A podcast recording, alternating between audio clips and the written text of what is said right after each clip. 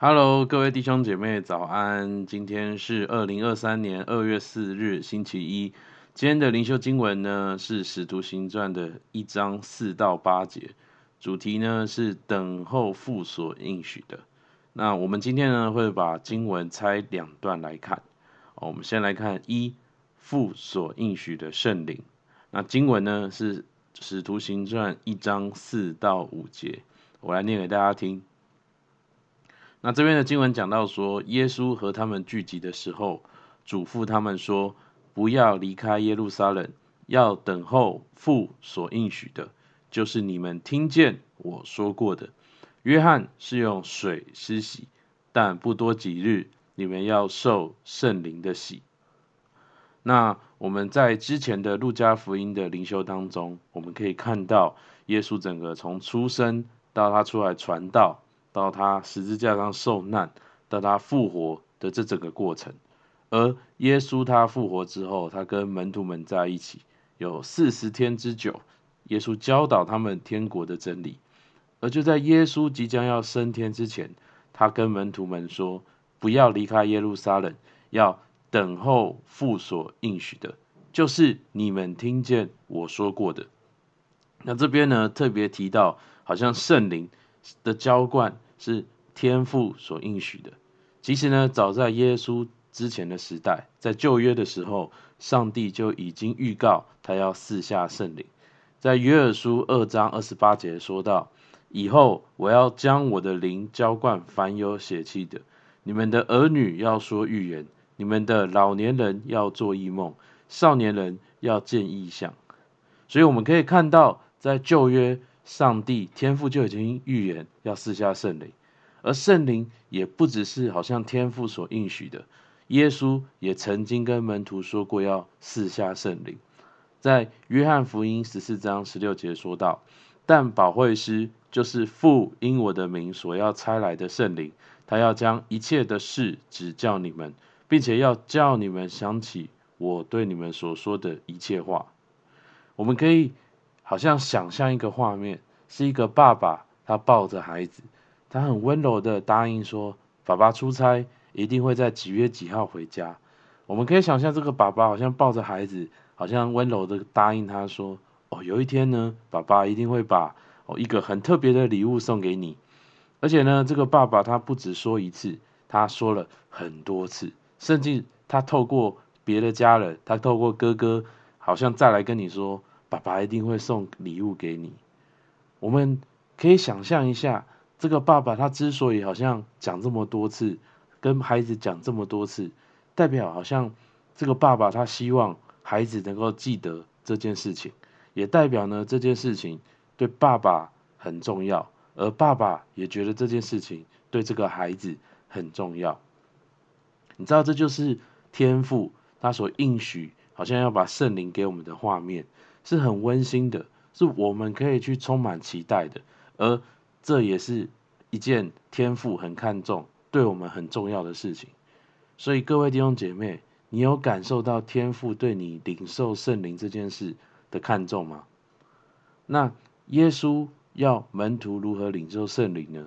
哦，第一，他要门徒不要离开耶路撒冷；而第二，他要门徒好像来等候。当然，在之后几天的经文，我们会看到门徒他们如何等候。我们先继续来看之后的下面的经文。二，做我的见证。好，使徒行传一章六到八节，他们聚集的时候，问耶稣说：“主啊，你复兴以色列国，就在这时候吗？”耶稣对他们说：“父凭着自己的权柄所定的时候、日期，不是你们可以知道的。”但圣灵降临在你们身上，你们就必得着能力，并要在耶路撒冷、犹太全地和撒玛利亚，直到地极，做我的见证。那门徒就问耶稣说：“主啊，你复兴以色列国，就在这个时候吗？”哦，其实如果我们有读路加福音的话，我们可以看到，其实门徒一直搞不清楚耶稣的意思，耶稣一直都在讲天国。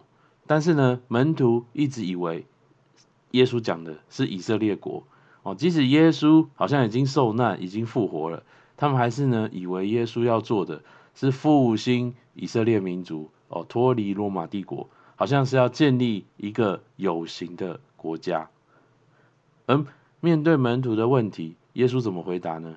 耶稣说：“但圣灵降临在你们身上，你们就必得着能力，并要在耶路撒冷、犹太全地和撒玛利亚，直到地极，做我的见证。”我们可以来比较一下，门徒看重的是好像中东小小一块的以色列地区，但是耶稣看见的是直到地极，耶稣看见的是整个世界，而门徒看的只是世界上万族万邦当中的一个以色列族，但是耶稣看见的是全地所有的种族、所有的人种，整个地球的人。